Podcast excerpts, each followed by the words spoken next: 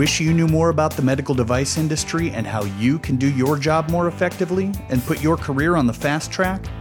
Then stay tuned while industry veteran Pat Kothe shares strategies and tips from customers and company insiders who help drive the industry. Now let's join Pat as he explores how you can master medical device. Welcome. If an entrepreneur had an idea for a new type of car, uh, that entrepreneur and the investors would be able to identify the market opportunity, the, the risks, uh, put together a timeline, make financial projections, and then project a return on the investment. And if somebody had a new type of airplane, the same thing would be true.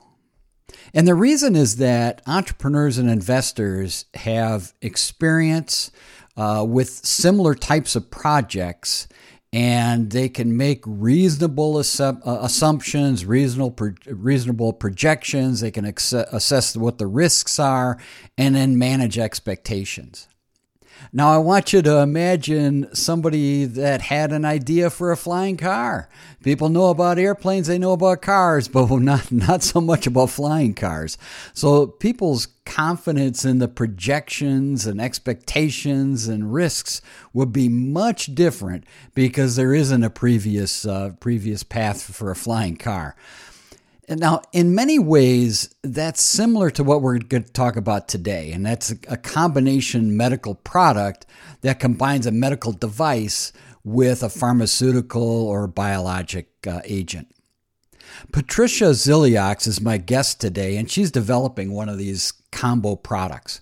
Pat- uh, Patricia has devoted her career to solving problems with the eyes, and she had a very successful career at Alcon then at the Foundation Fighting Blindness Clinical Research Institute, uh, before joining Eyevensys, uh, her current company, as CEO. Now, Eyevensys is working on a technology that has a potential to solve a big clinical problem. However, she's also navigating some big challenges. In our conversation, we discuss how a biologics company approaches device design and manufacture, um, combination product development, uh, the regulatory pathway for such devices, funding challenges, and then how a device uh, differs and is quite similar to pharma and biologics. And, and we also discuss how great companies retain great people. Here's our conversation. Patricia, welcome. It is so great to have you here join us here today. Good afternoon. Well, thank you for having me. I appreciate. Patricia, most of our listeners are in the medical device side of things, and you've been in pharma for for your career. I started off in pharma and found that I gravitated towards the the device side of things. Um, but you spent all your career there. What drew you to pharma? And if you can kind of give us a little bit of a history on, you know, what types of companies, what types of roles uh, that you that you had within pharma. So, what did attract me to pharma? I have a PharmD degree to start to begin, but uh, I I had two dreams. I always wanted to develop drug. I had an uncle who had a pharmacy shop. I liked developing drug. And uh, I always wanted to come to United States because for me, it was the country where the American walked on the moon. So I'm, I thought there was something magic about you guys here. So I joined initially. My first experience was in a small company, a French company in uh, France, in the east of France, uh, and uh, they were developing uh, eye drops for eye disease. and uh, it was great, but uh, it was not accomplishing all my dreams. And very quickly after I joined that company, it was acquired by Alcon, Alcon in Fort Worth. I didn't know where Fort Worth was on a map. I have to admit. And very quickly, I took that opportunity to to uh, to be transferred here to the headquarters. And I grew up in that company uh, for uh, all my career for 25 years. Uh, so it for me it was accomplishing two dreams: uh, being able to do, develop drugs uh, and being in United States because I really thought there was some magic about here. So that's how I arrived here at Alcon. Being here for 30 years or so now. Uh, is it what you expected it to be, or or is is the U.S. Uh, different than what your expectations were? I love it. Uh, it's it's 24, 23 years actually. I love it. It's everything I wanted to know. It's I love the way people work. People work hard. They work in teams. They are focused. I like the work ethics here. I like the collaboration. People get things done, and uh, I don't think the American people realize how great country it is here. There's very work ethic. There's uh, there's uh, there's focus. There's teamwork. Uh, it's not always perfect. I realize that, but uh, it's what I wanted and it's what I expected, and I'm still here. So uh, within Alcon, what roles uh, did you did you have? What part of the business were you involved in? So I was always in clinical. I started in clinical trials. Uh, I started with market support trial, and then I grew up in the organization uh, in retina mainly, uh, I started the first project. Alcon was working in retinal diseases. Uh, I'm not talking about surgery. I'm talking about drugs. and and I grew up in the organization. Uh, when I left in 2011, at that time Novartis was there. I was head of clinical ophthalmology. Uh, so I never worked directly in devices. I was involved with devices because of drug delivery systems, but I was never involved in the development of device per se. So I was really in all the pharma division. So spending you know 23 24 years at Alcon that's a substantial amount of of your career a substantial amount of time. I also find it fascinating some people are you know 2 3 years with a company and then moving on to the next one or 5 or 6 years but a, a long extended period of time with a company uh, can be unique. Uh, so how how do you uh, look back at at that portion of your career and say, you know, what kept you motivated? What kept you driving after you've been at the company for that amount of time?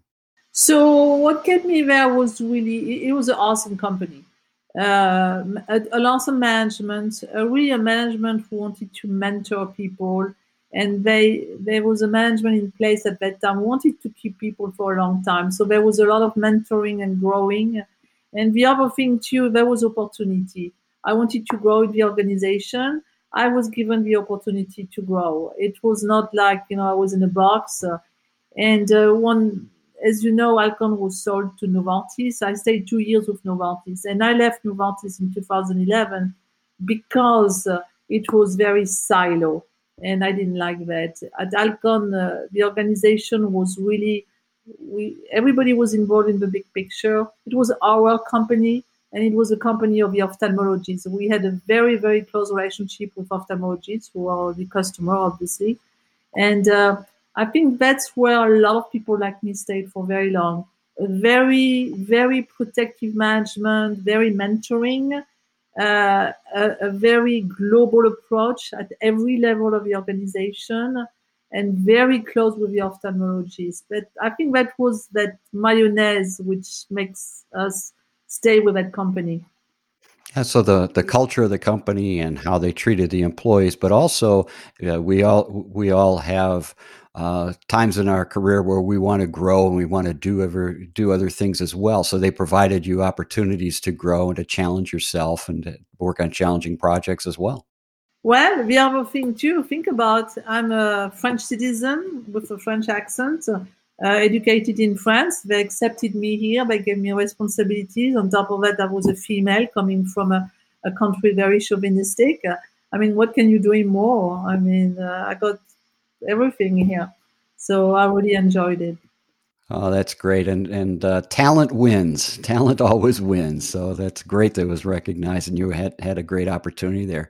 So let's talk about, you know, post Alcon and I want to get to the uh, company that you're leading right now, uh, Eyevensys. So can you tell us a little bit about you know how you got involved with Eyevensys and what the mission is of the company?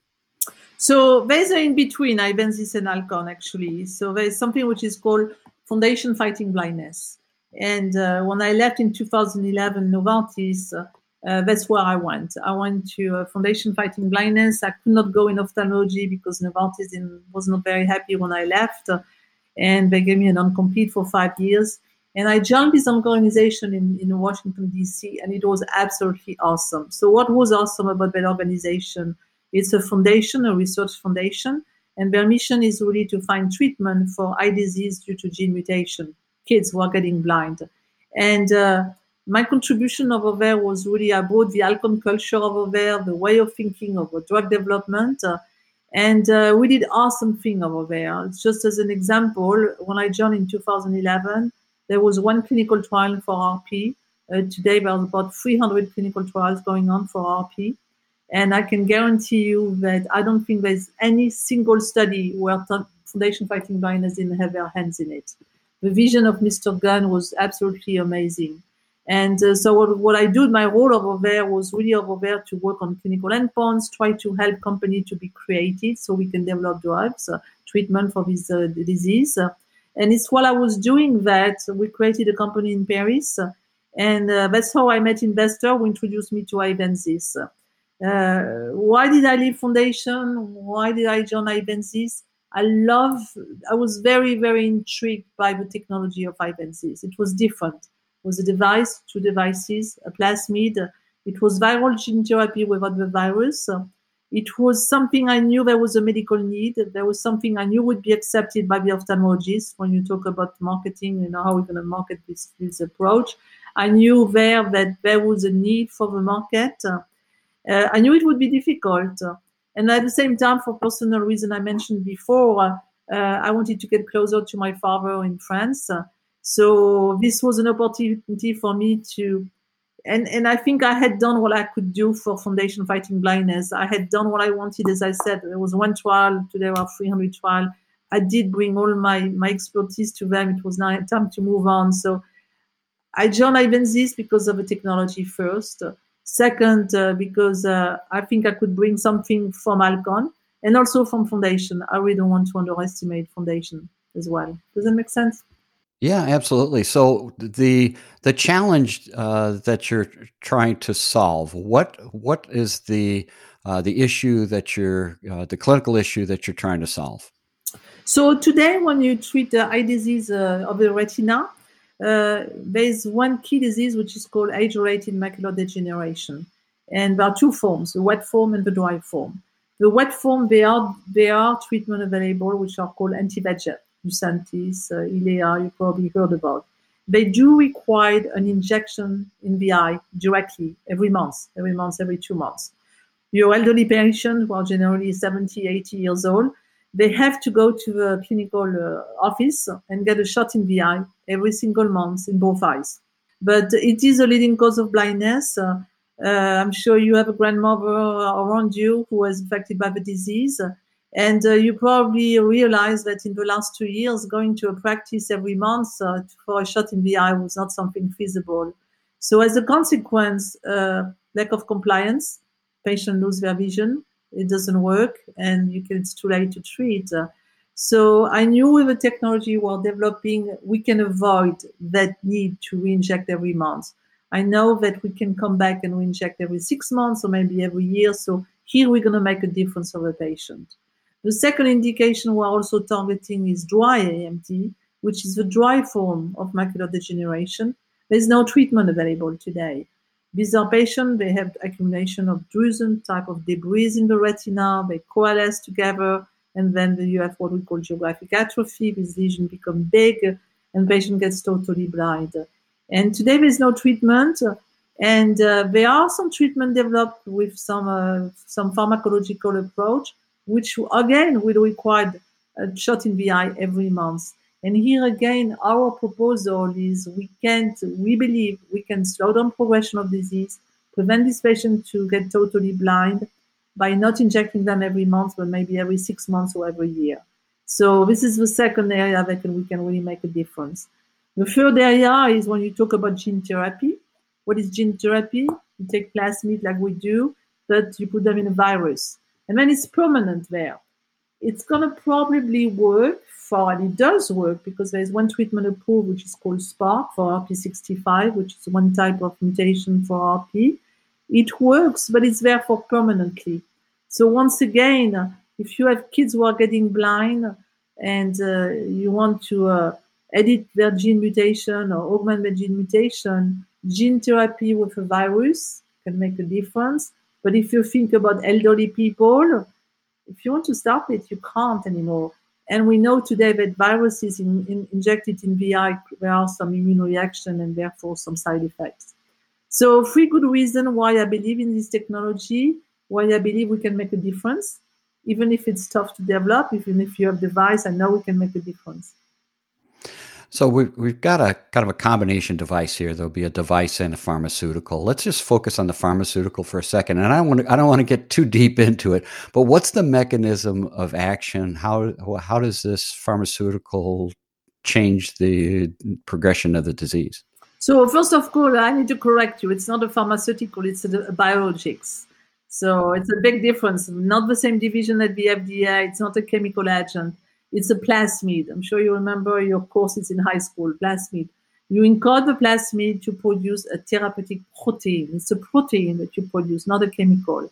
And what we do here, our approach, we take this plasmid, we inject them around the eye on the ciliary muscle. There is a cartoon on our website that explains that very well. If you do that, nothing will happen. So you come with a device, no, a second device which is called electrotransfection. And basically, you do a little hole in the cell of the ciliary muscle. The plasmid will enter the ciliary muscles, and uh, then machinery will take over, and your ciliary muscle will become a little biofactory producing protein directly in the vitreous and in the choroid. Very important because that's what you want. And voila, you are done. So what we did, we developed two devices. One which is to inject, to allow us to inject exactly where we need to, which is linked to a little pulse generator, which is going to do the electrotransfection. Uh, that's how it works. So very creative, by the same token, very simple. But it is about at the end of the day, it's going to be a biologic. It's not going to be a medical device. We we have to obey to the medical device regulation, but it's still a biologic. So, if I'm a uh, medical device company and I really don't have any expertise in biologics, uh, I'm going to go out and search for somebody who has that has that expertise. So, uh, when as a biologics company, you don't have the expertise in in medical device. How did you approach?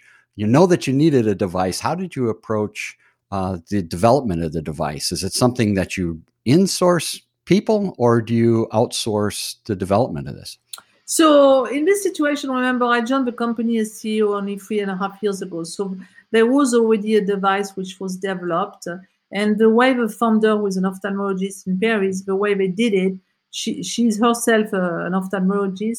She worked with a small medical device company in Paris. These are garage companies, I would say. And they started to create from scratch. They also had to put the IP. And they started to work in animals, of course and then slowly go in bigger animals so it can go in human. Uh, what we have done since I joined, we had to go in human, of course, to make sure we can do it.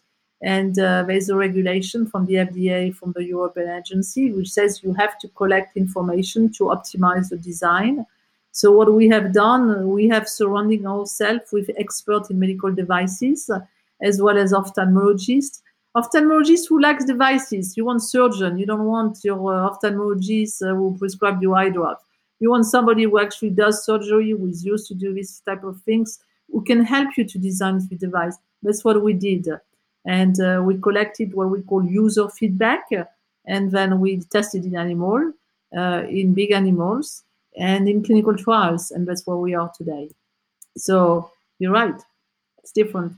So when I hear about customer discovery, um, it's to me it's it's different depending on the type of device or type of product that you have.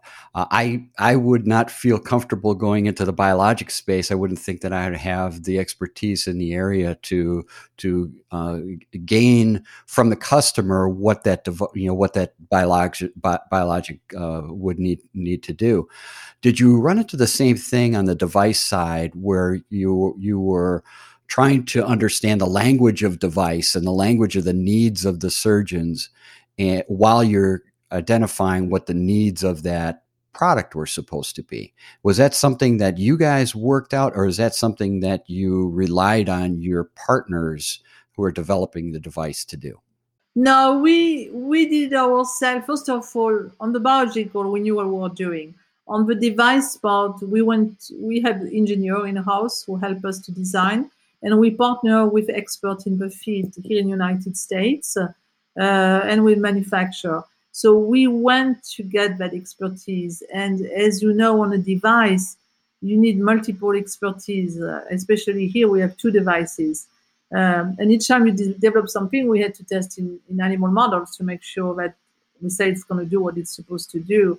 So we really partner with a lot of different engineers, and we partner with ophthalmologists, surgeons who have experience in devices.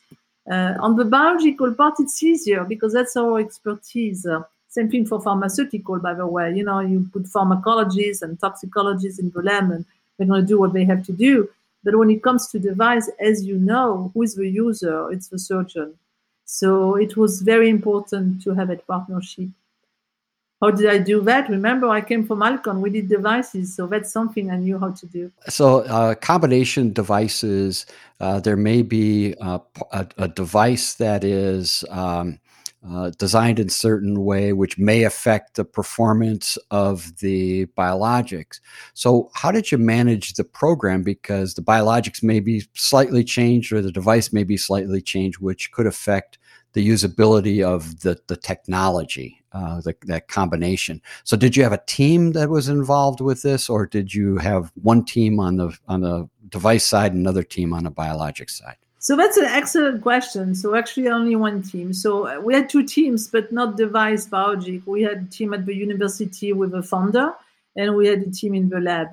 And uh, you're absolutely right.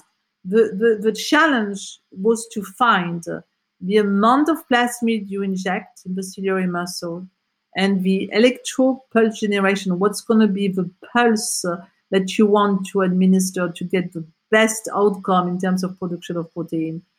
Uh, there's a team of preclinical people, biologists, uh, who work closely with the engineer, and they tried and tried. They did multiple animals until they found the best combination amount uh, injected in the ciliary muscle versus electrotransfection.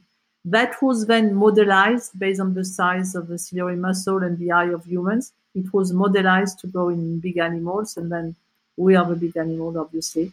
And uh, that's what we did. But it was a combination of both together, and it started in small animals, of course.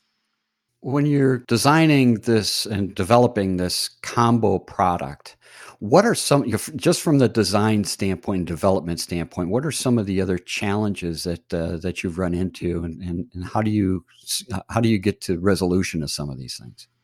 But on the device, there were tons of tons of issues. The first thing there is obviously the design, trying to find the right parameter. IP, you have to protect your IP every single day to make because this is the heart of a business, the IP, IP, IP. And then there's regulation. Uh, as you know, uh, and I'm sure you're going to smile at that, but when you do, when you have expertise in medical device, you work with organizations who have quality system in place, who have, uh, you know, the SOPs, they train everybody. We were a biological, we were a bunch of biologists. So a quality system, when I arrived in Paris, the team didn't know what it was. So here we had uh, to hire a company in Denver to put in place for us quality system, SOPs, reproductivity, validation.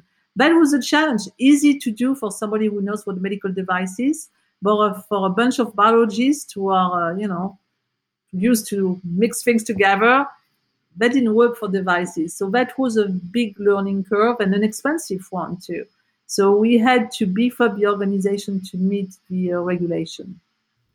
So these experts that you hired on the device side of things, or you partnered with on the device side of things, are they going to be manufacturing those devices, or are you going to take over the manufacturing? They're doing the, the design side.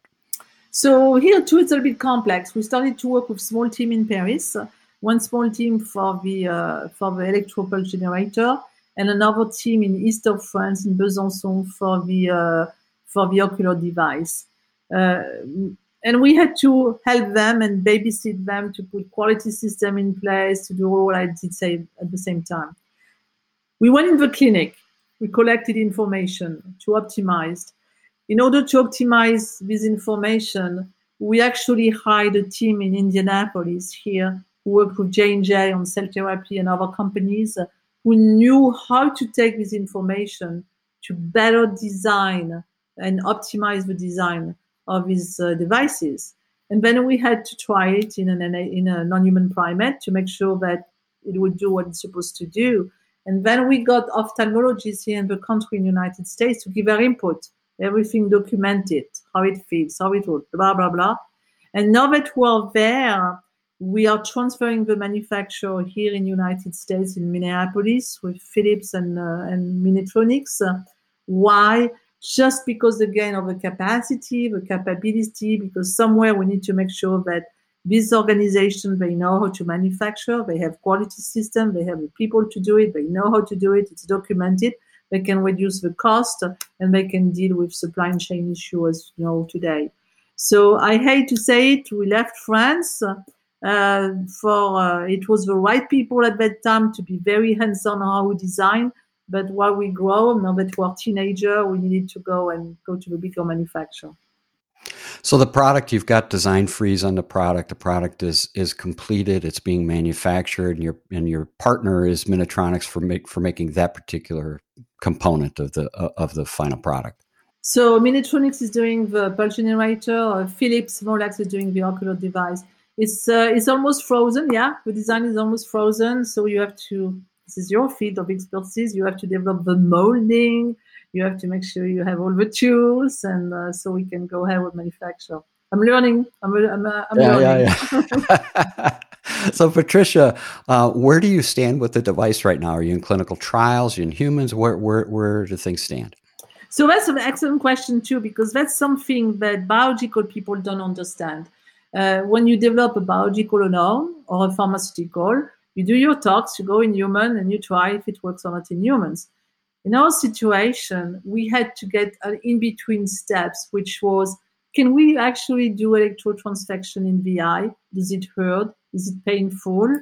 And is the device perfectly designed? So we had to go in a clinical trial, which we did in, a, in an injection in an in, in, in indication which is called non-infection uveitis. It's a systemic disease. Uh, Where patients are totally blind, there is no treatment available. And the goal of that study was really to demonstrate that A, we can put the device, uh, inject plasmid in the eye, we can do electrotransfection, it's feasible by the doctor, it's, it doesn't hurt the patient, it's safe, there's no burning or whatever, and we it's safe also for the plasmid. And also, we had to collect user feedback to optimize the device. We did it. We enrolled 18 patients in France and United States and the UK. We did it. We got that done. We're done. So the challenge today is in front of investor.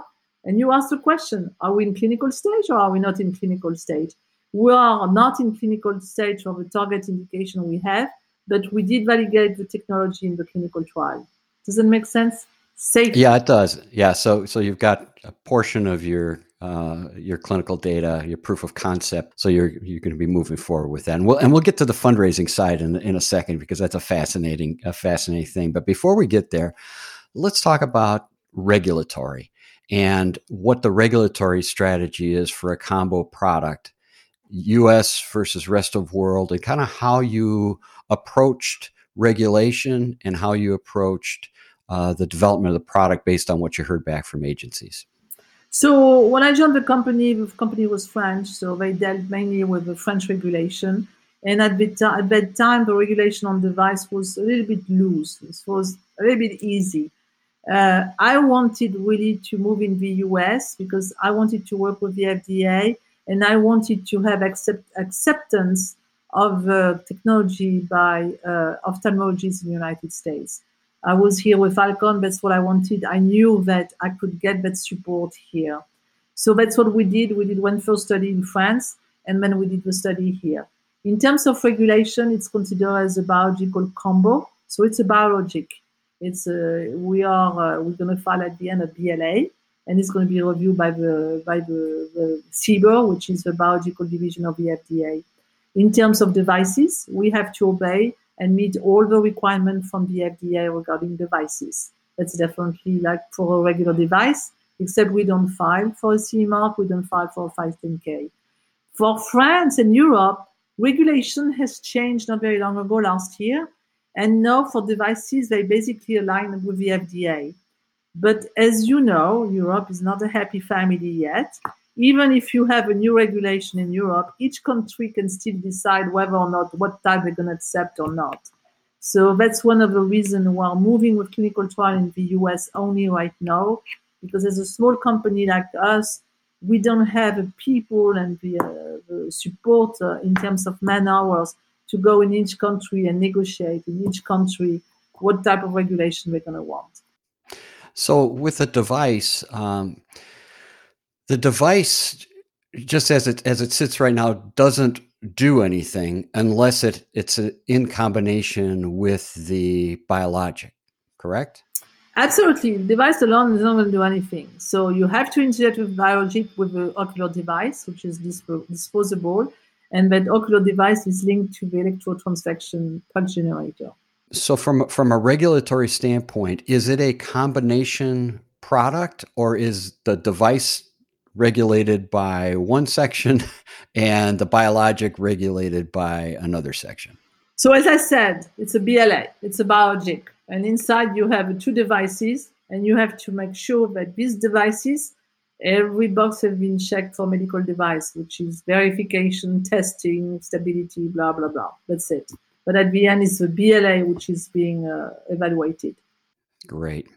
So let's let's talk a little bit about where you where you sit because doing clinical clinical trials is quite expensive uh, to do that. Where do you sit on the funding side, and what kind of challenges do you have with funding when you're dealing with a combination product? Because in my experience, medical device people do medical devices, pharma does pharma, biologics does biologics, and these combos are a little bit tricky. So, how have you found the capital markets for you know funding a medical or a, a, a, a combination product?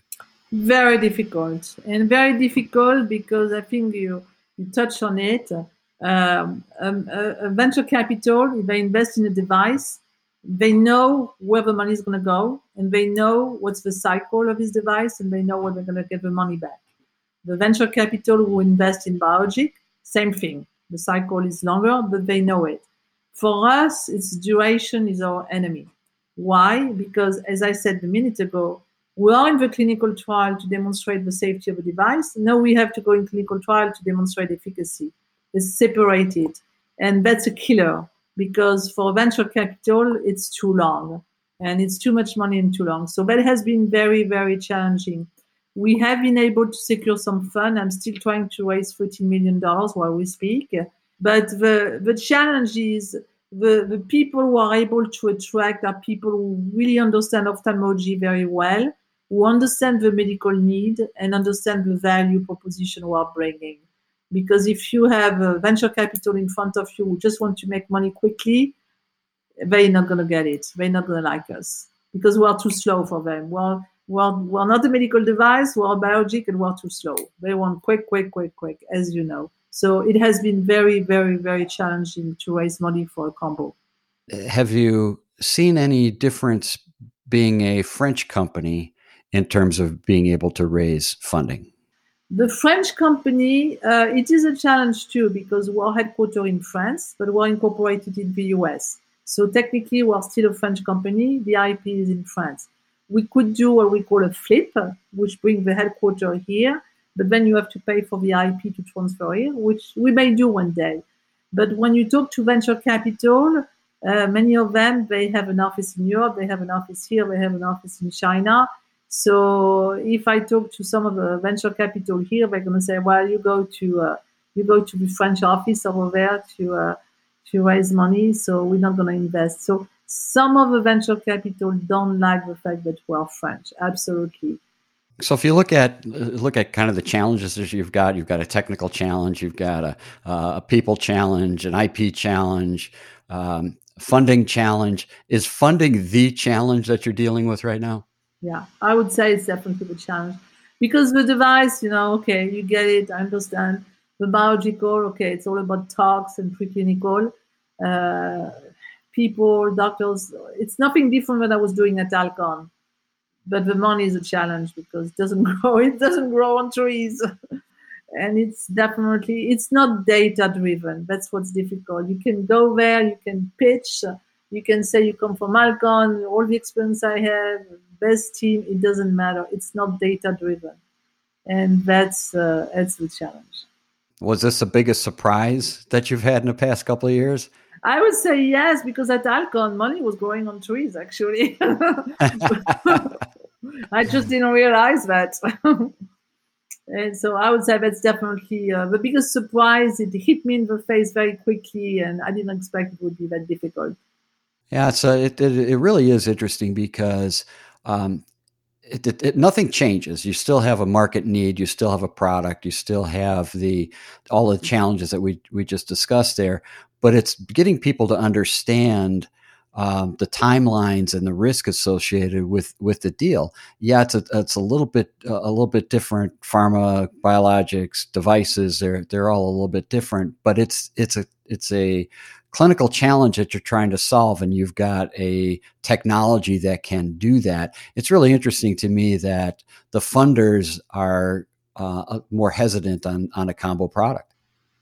Well, I really think in 20 years from now, we're going to see a lot of combo, not only in VI, but everywhere. In diabetes, you mentioned diabetes today about uh, insulin uh, administration. I mean, it's going to be more and more common. I would not be surprised when one of these days we're going to have these uh, you know, probably with stem cells or whatever will produce insulin on their own. It's going to be device combo biologic, same thing. So in 20 years, we're going to be there. But in the meantime, we have to educate the field, we have to educate investors, we have to educate uh, uh, regulatory agencies. Uh, right now, I would say we are the one uh, starting all this different thinking. But I would not be surprised that in 20 years from now, it's going to be very common. I I'm, I'm pretty think so for every disease area. Patricia, we haven't talked about reimbursement yet either for a combo combo product. Does that change anything? Yes, actually, it changed things in a positive way for doctors because here you have a new procedure. So what you do, right? It's a new coding, and uh, new coding needs better reimbursement for the person who administers the procedures. And in terms of reimbursement, you still have to demonstrate the value of your therapy for your patients. So in our situation, we're going to be much cheaper than viral gene therapy. Viruses are tremendously expensive, as you know. It's uh, some of these uh, disease for RP. It's you know they talk about five hundred thousand dollars a nine or more. Uh, for us, it's going to be much cheaper, easier to manufacture too, and new coding. So I think from a reimbursement, I'm not panicking at all.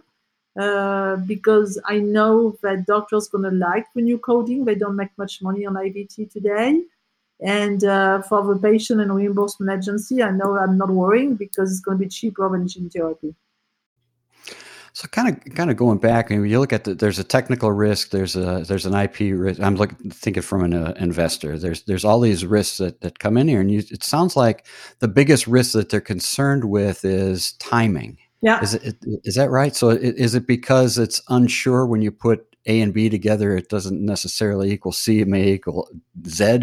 so is is it because that there's more when you put two unknown technologies that it could multiply the risk, or is it just the the overall time frame is going to be greater than a, a device or a biologic? So I think we are adding a risk with the device, definitely. And in terms of timelines, they like to see inflection point. What what kind of inflection I'm going to have to reassure them and increase the valuation of a company. And that's what I'm lacking, you know, because everything is so slow with the device. I'm not. I don't have enough data to reassure them on an ongoing basis, and uh, therefore they don't. They cannot predict when they're going to have a return on investment, and they hate that they, they want to be able to have a timeline on when they're going to get money back and i can't do that so from a, an overall planning standpoint if you, you assume that you have funding uh, for this what does the clinical trial length look like uh, for the next trial that you're doing is it a two year with follow-up or what, what does it look like so for AMD, it's very easy. Uh, it's very highly regulated by the FDA. It's slow disease progression. So these patients, you have to follow them for two years for GA, and you have to demonstrate there's efficacy. For wet AMD, it's about one year. You have to demonstrate you have efficacy. Uh, generally, you have to enroll at least 200, 300 patients minimum. That takes about one year to enroll. So you calculate one year enrollment, two years for uh, follow up, and that brings you a total to three years minimum for wet AMD, four years for dry AMD, and you need two studies. And one study is generally about 60, 70 million dollars. So you multiply by two. That's just for phase three. Yeah, and, and then once you once you compile all that data, it may take you take you you know three six months to compile that data, get in front of the agency and review and. It's a process, which is why also uh, at that time, if we have good data in between, the goal would be probably to get acquired by a by a big pharma or go to IPO and raise mutual money. Is one or the other. Well, that that is kind of the other funding source, isn't it? So you've got grant type thing, but that's not going to get you near the amount of money that you need. There's the, the VCs that can do it, but there's also strategic investors. So for this particular disease state, is this uh, are strategic investors device companies? Are they pharma companies? Uh, who who is uh, most uh, most likely likely candidate? So that's a good question because in United States, uh, I would say the strat- I thought initially would be a strategic investor would be somebody who does work on biologic and devices. That would be a logic for me. But actually, I think it's more company who are interested in VI and who wanted to go in gene therapy with viruses and that got uh, they got scared lately because of a safety issue with viruses. But for me, they are the logical one. Then the second question is, which pharma do you want to go? In United States, you know, there's a lot of competition. There are a lot of us who would like to be acquired by pharma. In Europe, you have less pharmaceutical company. You have all the, the, the one in Switzerland who are also here. So they are more American than Swiss. But then you have something which is called China. They would love your technology because they have a very aging population they are looking for uh, assets like ours. Uh, but when you have a strategic decision, you know, how to go over there and uh, what does it mean? So that's another question. Um, is this something from a go-to-market strategy? Is this something that uh, uh, one company would sell the total system? Uh, would you separate it out get your biologics here, get your uh, get your device from a separate company. Have you have you have you investigated that or thought through that yet? Not yet. We, I mean, we talk about that, of course, and we have different opinion. All will depend on the clinical trials. If, for example, if and I'm just it's absolutely you know theory, theory here. If for one indication you have to reinject every six months, and the other indication you have to reinject every year, and the parameters are not exactly the same, that's going to be one aspect. If you can do the same device for any type of plasmid, it's a different approach. So we could do uh, an approach where we license out some of the plasmid and we sell the device as disposable and we do some coding so it cannot be used or we pay by the fee by the user like you do for cataract surgery or for laser. Uh, we could do that we have options, and I'm very honest with you, we have not tackled all these options yet. We have not. It's too early. Long time away from that. So, so the devices is are the devices 100% of the device disposable one-time use product, or is there some some portion that is um, reusable? The ocular device is totally disposable the the pulse generator is going to be like an iPad. It's going to be in the office, and we set it here. We just give it to uh, each office for use. But the ocular device is disposable, one-time use. Well, it sounds like you've got your work cut out for you on the funding side to do it. But you know, as as I said, I mean, we're talking about a therapy and a a real market need out there to have some technology developed here. Whether it's a device, whether it's a, a combo or, or a, a, biologics, really doesn't make any difference. It's the it's the therapy that's needed to solve this issue. Now it's a matter of how can you get through to the funders to um, you know make make this happen. Yeah, that's basically it. yeah. So, Patricia, uh, thanks so much for spending some time with us. Coming from pharma, um, you've learned about device, you've learned some things about device, and you've learned that there's differences within the different tracks that, w- that we come from. What have you learned that you can apply you know, that, that we can apply? Either if you're a pharma company you know, what can we learn about the device side? Or if you're device what you can learn from the pharma side of things to make us better? Mm, that's a difficult question i would say I, I focus mainly on pharma in when i was at alcon there's one thing on device i would say uh, yes you need the best engineer in the world to help you but don't don't go too late to see the users. The user for me are the ophthalmologist, and pick the right one. Not every ophthalmologist would give you the best advice. Don't wait too late. Uh, I would say for us, we the the, uh, the founder was an ophthalmologist, so that helps. but don't wait too late because that's also the one who's going to accept. When you said market acceptance, they're going to play a role accepting your technology as well, and that's difficult to do and the reason it's difficult is because we have a small team. We are just 13 people, so we have to do everything. Uh, at Alcon, we were just 20 people just to, to, talk to the doctor about getting feedback on the device. But that's some that's a step which is critical. I don't think I did a fabulous job. I can be criticized about the job I have done, and that probably is something I should do better. Is getting the feedback from the user as early as possible.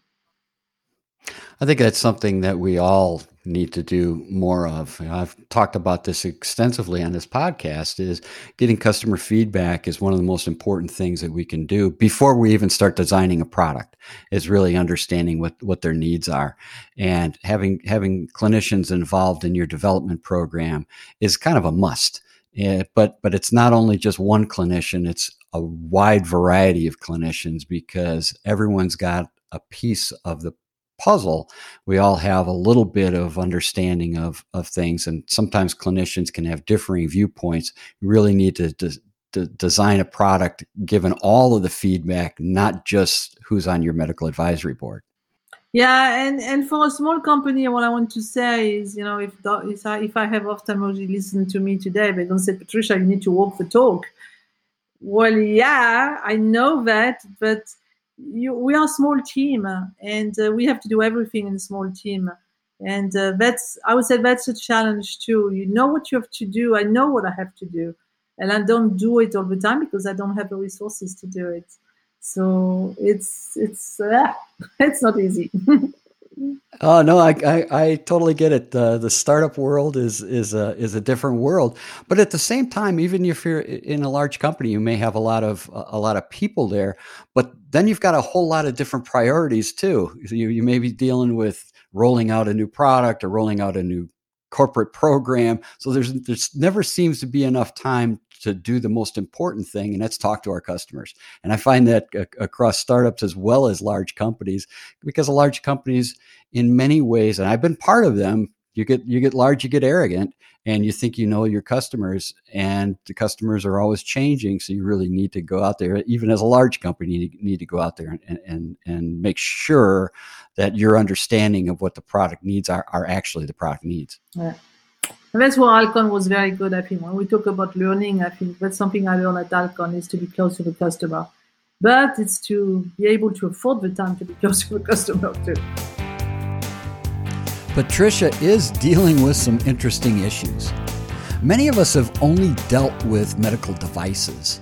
Uh, but imagine having to learn the basics and also the intricacies of pharma or biologics and then manage a development program. A few of my takeaways from today's conversation. First of all, uh, the approach to learning. Uh, as we said, you know, she's a, a company, or the, the company is a biologics company that's developing a, a, a, device. So, what do you do? Do you go it alone and learn? Do you bring in experience to partner with experts? Well, she did a little bit of both. Uh, they started off going it alone and learning, but then bringing in the experienced people inside the company and finally deciding to partner with experts. How uh, this works for you if you're managing a, pro- a project is going to be different. Uh, every situation is going to be a little bit different, but taking a look at those options, uh, really making sure that uh, you're balancing off the dollars that you, you've got to invest, the time to, to bring the product to market, and then some strategic issues with dealing with partners and potential um, partnership opportunities as well as acquisition opportunities becomes really interesting uh, to look at. The second uh, takeaway was uh, what you think you know uh, versus what real life is. Uh, Patricia kind of dealt with that when uh, she thought that her experience and the market opportunity were going to lead to easy funding. really didn't turn out that way. Even though you've got great technologies, uh, you've got challenges in developing those technologies and also challenges on the funding side because you're hitting something that's different than what other people uh, expect. Finally, uh, we started off with her experience with Alcon, and I think it's worth worth uh, talking about because Alcon is an excellent company, and Alcon was dedicated to retaining good people. And the way they did that is through mentoring and providing opportunities to grow. As you're managing your companies, just continue to focus on that. How do you retain people? It's focusing on them and their development. Thank you for listening. Make sure you get episodes downloaded to your device automatically by liking or subscribing to the Mastering Medical Device podcast wherever you get your podcasts. Also, please spread the word and tell a friend or two to listen to the Mastering Medical Device podcast, as interviews like today's can help you become a more effective medical device leader. Work hard be kind.